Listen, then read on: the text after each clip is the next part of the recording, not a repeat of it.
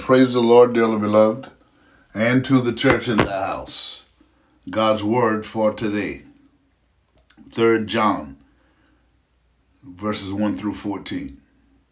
The elder unto the well beloved Gaius, whom I love in the truth. Beloved, I wish above all things that thou mayest prosper and be in health, even as thy soul prospereth. For I rejoiced greatly when the brethren came and testified to the truth that is in thee, even as thou walkest in the truth. I have no greater joy than to hear that my children walk in truth. Beloved, thou doest faithfully whatsoever thou doest to the brethren and to strangers, which have borne witness of thy charity before the church, whom if the if thou bring forward on their journey after a godly sort, thou shalt do well because that for his name's sake they went forth, taking nothing of the Gentiles. We therefore ought to receive such, that we might be fellow helpers to the truth. I wrote unto the church, but Diotrephes, who loveth to have the preeminence among them, received us not. Wherefore, if I come, I will remember his deeds which he doeth, prating against us with malicious words, and not content therewith Neither doth he himself receive the brethren, and forbidden them that would, and casted them out of the church. Beloved, follow not that which is evil, but that which is good. He that doeth good is of God, but he that doeth evil hath not seen God. Demetrius hath good report of all men, and of the truth itself. Yea, and we also bear record, and ye know that our record is true. I had many things to write, but I will not write with ink and pen unto thee. But I trust I shall shortly see thee, and we shall speak face to face. Peace be to thee. Our friends salute thee. Greet the friends by name. John prays for Brother Gaius, a very compassionate, faithful, reliable, genuine saint in the church that was suffering with poor health and that while sick, some had illegally, deceitfully, and intentionally taken his possessions. The wisdom of this prayer is for us to follow the doctrine of Jesus Christ, no matter what, and God will be with us. Our God is the restorer and repairer of all breaches and restitution is one of his great qualities. I've learned that people will forget what you said. People will forget what you did. But people will never forget how you made them feel. Maya Angelou. Love God, love others, and love yourself. Again today, let us pray. All wise and eternal God, in the name of Jesus the Christ, once more and again, God, we say thank you. And we ask you first and foremost, God, that you would forgive us anywhere and everywhere we failed you in word and deed or in thought. And keep us reminded, God, that we were chosen by you. It's not that we chose you. God, and it's you, God, and you're God alone, and it's you that have made us and not we ourselves. And for that, we say thank you. Thank you, God. Thank you for looking beyond our faults. Thank you for looking beyond our flaws. God, and helping us and saving us from this underworld generation with the baptism of the Holy Ghost. We thank you, we praise you, and we honor you, Lord God, and we ask you, God, again today to let love, joy, peace, and happiness fill our lives. And God, and let healing, liberty, prosperity, and salvation overtake us as we go today keeping us reminded, Holy Father, hallelujah, that you're God and you're God alone.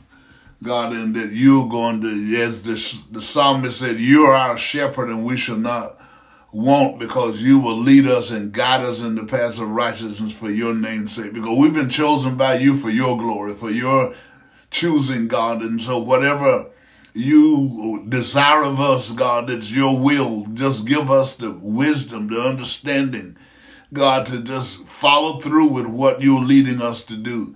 As the psalmist said, he was in the valley, in the shadow of death, but he was not afraid because he knew you were with him. And God, to, today and this morning, we move forward, God, realizing that even sometimes we may not even feel you. You may not manifest your presence in us, but we know that you're with us, never to leave us, not forsake us. And for that, thank you, thank you, thank you. Oh God, we thank you, we praise you, and we honor you, Lord God. And we know that whatever we have to do today as we embark upon this day, that whatever task you have set before us, that we're going to be able to endure, we're going to be able to get through it and pass it and put it behind us because you are with us, never to leave us nor forsake us. And you're going to give us the endurability. You're going to give us, God, the perseverance. You're going to grant unto us the wisdom, God, and the courage, Lord. Hallelujah. The understanding of the gospel of Christ, which is the power of God and the salvation. God, the understanding that we were chosen to do your will. God, and you want to refresh that in us again today. And even though we know that the enemy is on the prowl, seeking to kill, steal, and destroy, we know that we're going to survive it and be able to move forward, God, because you are with us. Thank you, thank you, thank you. We are reminded, God, that with you on our side, you're more than the whole world against us. And since you are for us, then who can be against us? And we thank you, God. We're reminded again this morning, Lord God, that you have provided us, God, with the means to handle whatever situations that we are that we are confronted with today because of our new load of benefits, God, that we're going to survive it and get through it and give you glory and honor. As the prophet said, God, that we will give you joy and you will give us strength. Help us to do that, Lord God, by our conduct, by our action, by the things we do, the things we say, the places we go. God, that we give you honor and glory in the name of Jesus the Christ. We thank you. We ask you again this morning to look into every home, God, and turn every home into a God presence home because the leaders of every home will turn to prayer and the reading of scripture with their families every day at some point. Do it, God, I pray in the name of Jesus the Christ. I ask you again today, God, if you'd be so kind to look on all those that are sick and shut in, God, and heal their bodies. Get them out of the sick beds, God. Get them back on their feet, Lord God. And them move forward, tell, testifying the Lord did this. I felt the Lord touch me. Hallelujah. God, and for those that have lost their way because of leaning toward their own emotions and their own feelings, God, as they repent and ask you for forgiveness, God, I pray today that you would, God, just get them back on the right path in life, God, to get them back on the path of righteousness for your name's sake, that they will give you glory. God, for those that have lost their financial independence and self-sufficiency, I'm asking you again this morning, Holy Father, if you'd be so kind. You see every one of us. You know who we are. God, and I'm asking you to move by your spirit, God, and touch our finances, touch, God, our income, our livelihoods, God, and just enhance them and bring about restoration, Lord, like only you can, we pray today.